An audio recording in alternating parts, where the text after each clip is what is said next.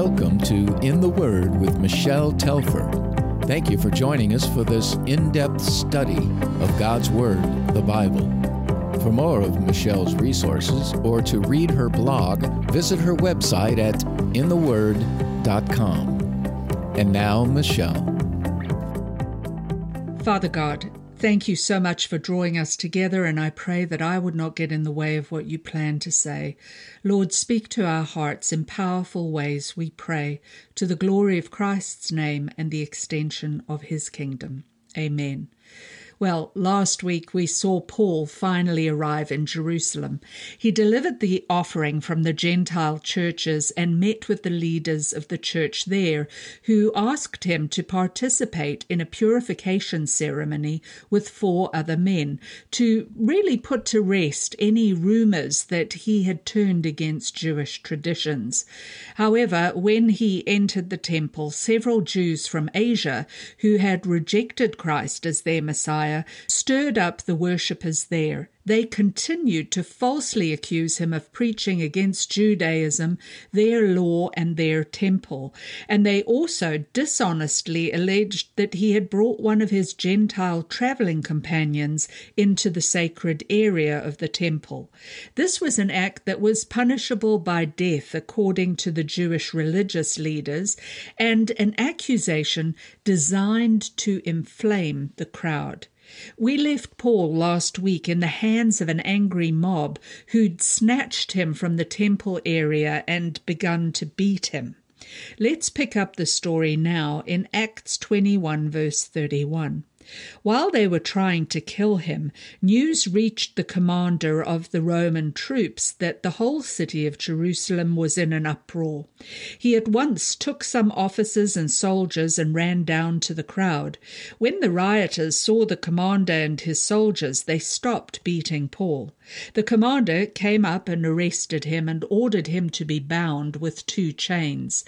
Then he asked who he was and what he had done. Some in the crowd shouted one thing and some another, and since the commander could not get at the truth because of the uproar, he ordered that Paul be taken into the barracks. When Paul reached the steps, the violence of the mob was so great he had to be carried by the soldiers. The crowd that followed kept shouting, Away with him! Had the Romans not intervened, Paul might have easily been killed by the mob. Binding him in the way that Agabus the prophet had predicted, the commander had Paul removed to the army barracks at the nearby fortress of Antonia in the hopes of figuring out the truth. But the angry crowd followed them and was so violent that Paul had to eventually be carried by the soldiers. Verse 37. As the soldiers were about to take Paul into the barracks, he asked the commander, May I say something to you? Do you speak Greek? He replied. Aren't you the Egyptian who started a revolt and led 4,000 terrorists out into the desert some time ago? Paul answered, I am a Jew from Tarsus in Cilicia, a citizen of no ordinary city. Please let me speak to the people. Paul's courage really amazes me as he asks to address the crowd even in those dangerous circumstances. But that's not the only thing that shocks the commander. He is astonished to hear the Greek language coming from this man whom the crowd were out to lynch.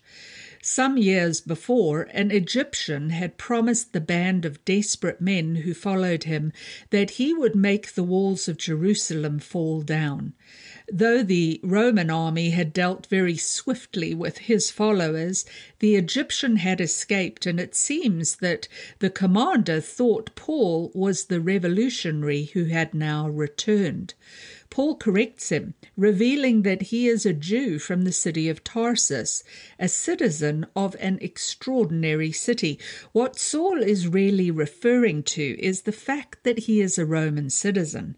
However, the commander doesn't understand him at this point. Look at verse 40. After receiving the commander's permission, Paul stood on the steps and motioned to the crowd. When they were all silent, he said to them in Aramaic, Brothers and fathers, listen now to my defense. When they heard him speaking in Aramaic, they became very quiet. So Paul switches from Greek to Aramaic, and as he speaks to the crowd in the language of the Jews, they fall completely silent. He calls those present brothers and fathers, and then he goes on to say, Then Paul said, I am a Jew born in Tarsus of Cilicia, but brought up in this city. Under Gamaliel, I was thoroughly trained in the law of our fathers and was just as zealous for God as any of you are today. I persecuted the followers of this way to their death, arresting both men and women and throwing them into prison, as also the high priest and all the council can testify. I even obtained letters from them to their brothers in Damascus, and went there to bring these people as prisoners to Jerusalem to be punished. So Paul's defense is not to argue with the mob who are out for his blood, but rather to relate his own personal experience. And we do well to learn from that, as personal experience is the most unanswerable argument on earth. He immediately identifies with them as being Jewish, but also reveals that he'd been brought up in Jerusalem and studied under Gamaliel, one of the finest teachers in all of Israel. He'd been thoroughly trained in the law of Moses and was zealous for God, just as were his accusers. In fact, he'd persecuted the followers of Christ, he says, killing some and throwing others, both men and women, into prison. He said the truth of what he was saying could easily be confirmed by the high priest and the Jewish ruling council, because they knew that he had worked on their behalf, traveling as far away as Damascus to arrest and punish the followers of Jesus Christ, who were known as the Way. Paul is making the point that he'd been very much like them, but that something had happened that changed him completely. Verse 6 he says, About noon, as I came near Damascus, suddenly a bright light from heaven flashed around me. I fell to the ground and heard a voice say to me, Saul, Saul, why do you persecute me? Who are you, Lord? I asked. I am Jesus of Nazareth, whom you are persecuting, he replied. My companions saw the light, but they did not understand the voice of him who was speaking to me. What shall I do, Lord? I asked. Get up, the Lord said, and go into Damascus. There you will be told all that you have been assigned to do. My companions led me by the hand into Damascus because the brilliance of the light had blinded me.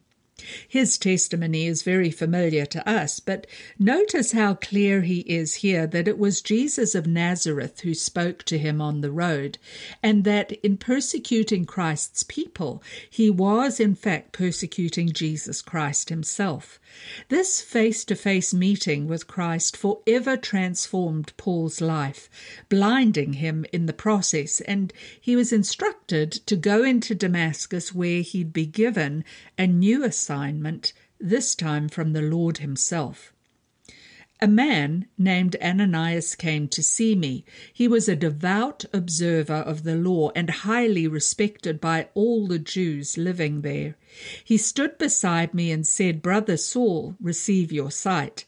At that very moment I was able to see him. Then he said, The God of our fathers has chosen you to know his will and to see the righteous one and to hear words from his mouth. You will be his witness to all people of what you have seen and heard. And now, what are you waiting for? Get up, be baptized, and wash your sins away, calling on his name.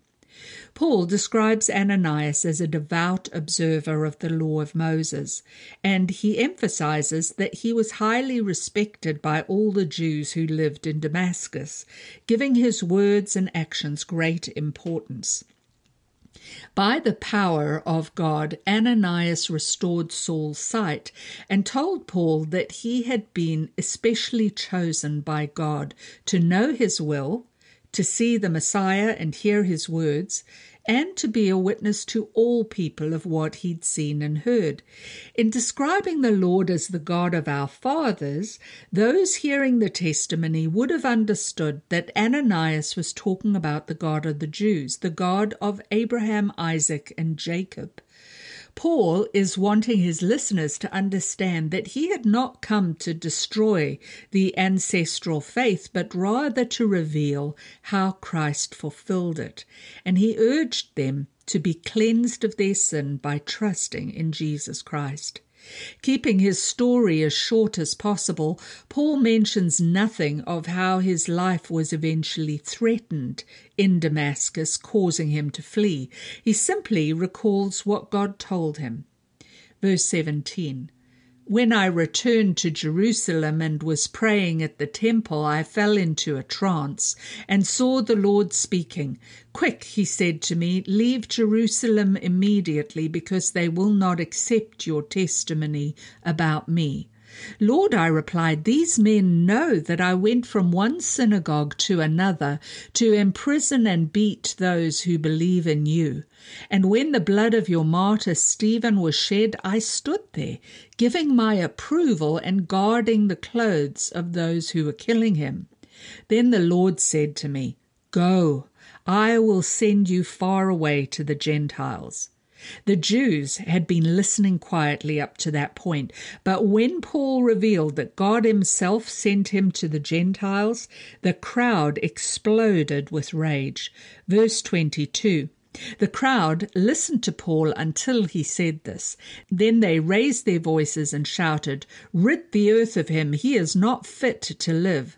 As they were shouting and throwing off their cloaks and flinging dust into the air, the commander ordered Paul to be taken into the barracks. He directed that he be flogged and interrogated in order to find out why the people were shouting at him like this. If Paul had preached the law of Moses to the Gentiles, all would have been well. But because he preached the grace of Christ to them, the Jews were enraged. They shouted, took off their outer garments, and threw dust in the air, which was a common way of showing disapproval in those days. The commander, who apparently didn't understand Aramaic, had no way of knowing what Paul had said to cause such an uproar, but he understood that such behavior could not continue, and so he ordered Paul to be taken back into the barracks and be beaten as a way of quickly extracting either the truth or a confession from him. Verse 25 tells us As they stretched him out to flog him, Paul said to the centurion standing there, Is it legal for you to flog a Roman citizen who hasn't even been found guilty?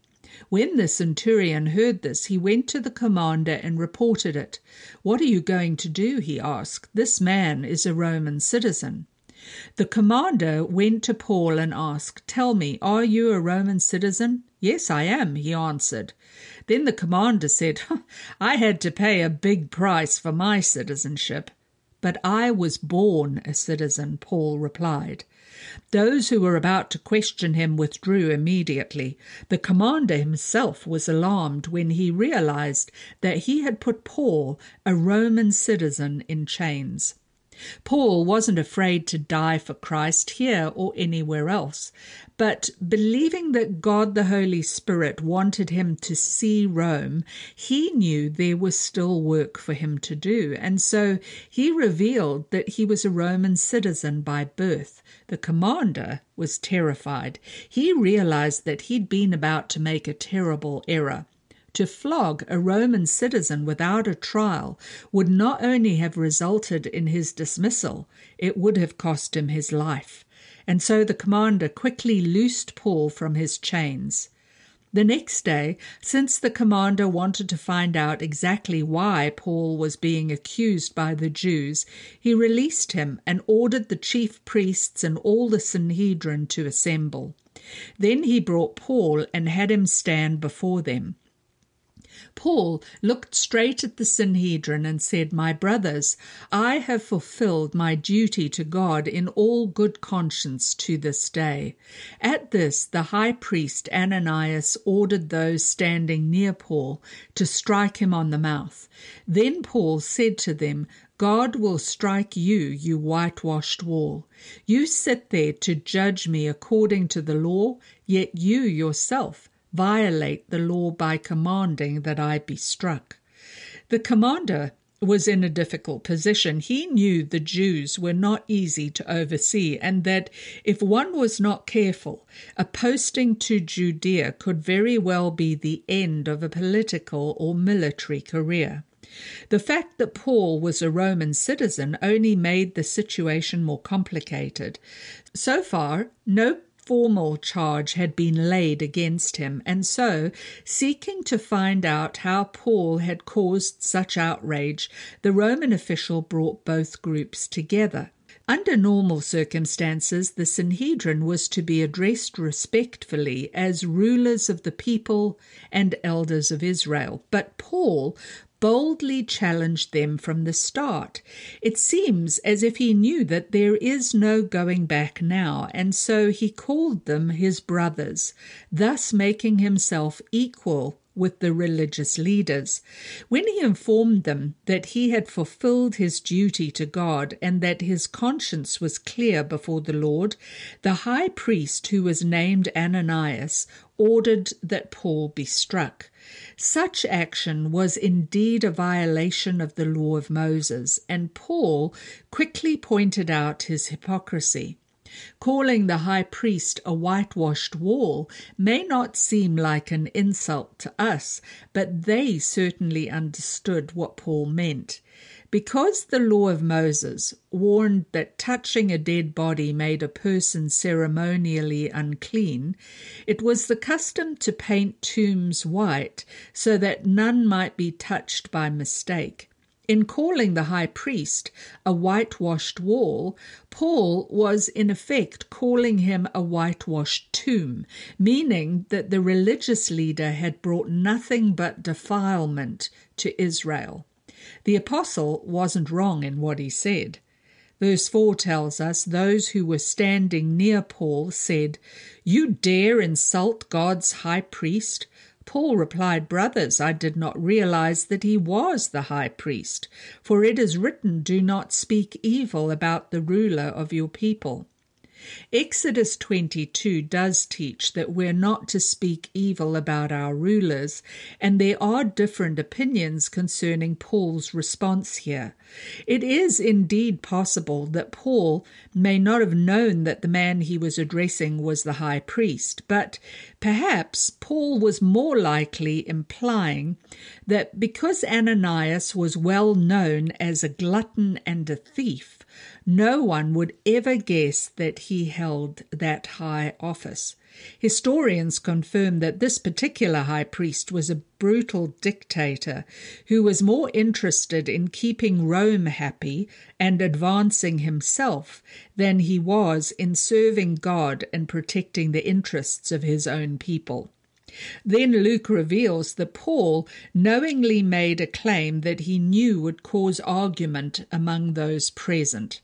Then Paul, knowing that some of them were Sadducees and the others Pharisees, called out in the Sanhedrin, My brothers, I am a Pharisee, the son of a Pharisee. I stand on trial because of my hope of the resurrection of the dead. When he had said this, a dispute broke out between the Pharisees and the Sadducees, and the assembly was divided. The Sadducees say that there is no resurrection and that there are neither angels nor spirits, but the Pharisees acknowledge them all. There was a great uproar, and some of the teachers of the law who were Pharisees stood up and argued vigorously. We find nothing wrong with this man, they said. What if a spirit or angel has spoken to him?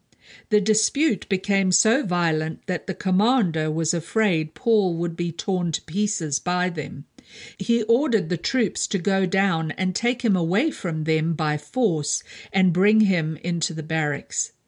Because of his past, Paul knew that the Sanhedrin was made up of both Pharisees and Sadducees, whose beliefs were sometimes opposed. The Pharisees accepted the whole of the Old Testament, and so they not only believed in angels and spirits, but they also accepted the truth about resurrection. By contrast, the Sadducees acknowledged only the writings of Moses, and because Moses had not mentioned these things, they refused to believe in them. When Paul claimed to be a Pharisee and said that he was on trial because of his hope of the resurrection of the dead, it effectively split the Sanhedrin, and a violent argument followed that also involved their opposing theology over spirits and angels. The two groups were so passionate in their disagreement that followed that the commander feared Paul would be physically harmed, and he ordered him returned to the barracks once more to protect his life. Things did not appear to be going well for Paul at this point. Perhaps it would have been easy for him to give in to discouragement, but Luke takes the time to reveal God's kindness in the midst of his terrible predicament. Verse 11 The following night the Lord stood near Paul and said, Take courage. As you have testified about me in Jerusalem, so you must also testify in Rome. When everything was at its darkest, Jesus drew very close to Paul and encouraged him, reminding his apostle that his mission was not yet complete. God had more for him to do, including testifying in Rome. This word from the Lord would provide Paul with great encouragement in the months and years ahead, for as we shall soon see, his problems were far from over. Verse 12 says, The next morning the Jews formed a conspiracy and bound themselves with an oath not to eat or drink until they had killed Paul. More than forty men were involved in this plot. They went to the chief priests and the elders and said, We've taken a solemn oath not to eat anything until we've killed Paul. Now then, you and the Sanhedrin petition the commander to bring him before you on the pretext of wanting more accurate information about his case. We are ready to kill him before he gets here. But when the son of Paul's sister heard of this plot, he went to the barracks and told Paul. Then Paul called one of the centurions and said, Take this young man to the commander. He has something to tell him. So he took him to the commander.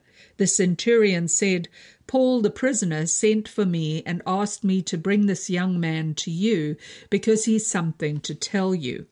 The commander took the young man by the hand, drew him aside, and asked, What is it you want to tell me? He said, The Jews have agreed to ask you to bring Paul before the Sanhedrin tomorrow on the pretext of wanting some more accurate information about him.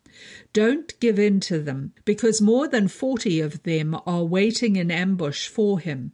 They have taken an oath not to eat or drink until they've killed him. They are ready now, waiting for your consent to their request. The commander dismissed the young man and cautioned him, Don't tell anyone you've reported this to me.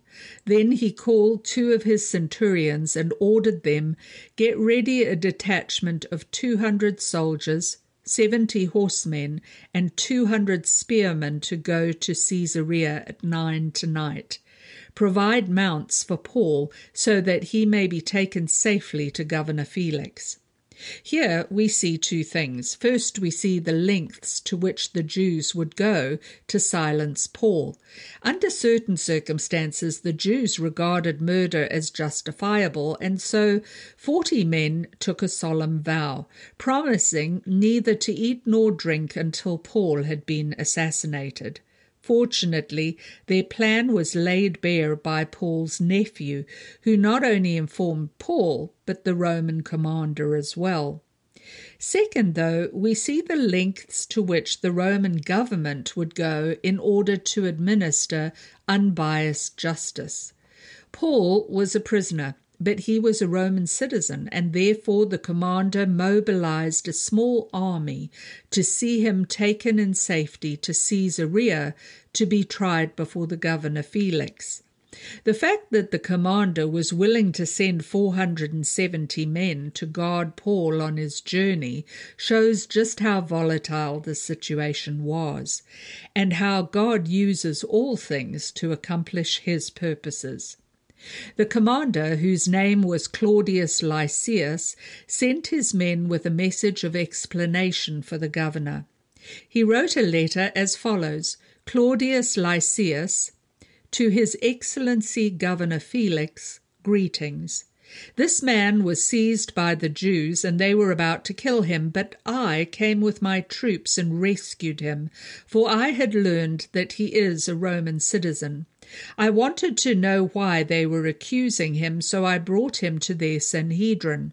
I found that the accusation had to do with questions about their law, but there was no charge against him that deserved death or imprisonment. When I was informed of a plot to be carried out against the man, I sent him to you at once. I also ordered his accusers to present to you their case against him. Pontius Pilate no longer ruled Judea, and Felix was now governor in the official headquarters in Caesarea. Now, although Claudius Lysias was certainly an honourable man, he was also a shrewd one as well. He stretches the truth in his letter concerning what had happened in order to put him and his men in the best possible light. In verse 27, he gives the impression that he rescued Paul because he'd learned he was a Roman citizen.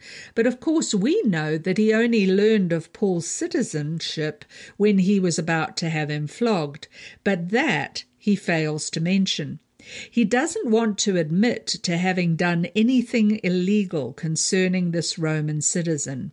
He concludes by telling the governor about the plot against Paul and advises that he will be sending Paul's accusers to Caesarea to state their complaint to Felix in person.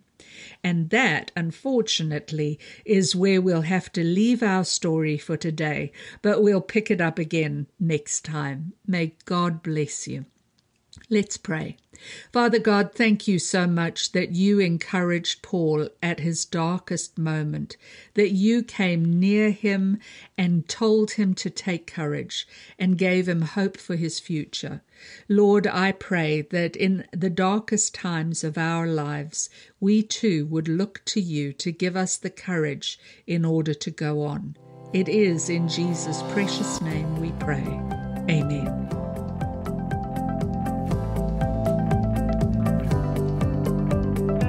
Thank you for listening to In the Word with Michelle Telfer. Join us next week as we continue our study from God's Word, the Bible. For more of Michelle's resources, visit her website at intheword.com.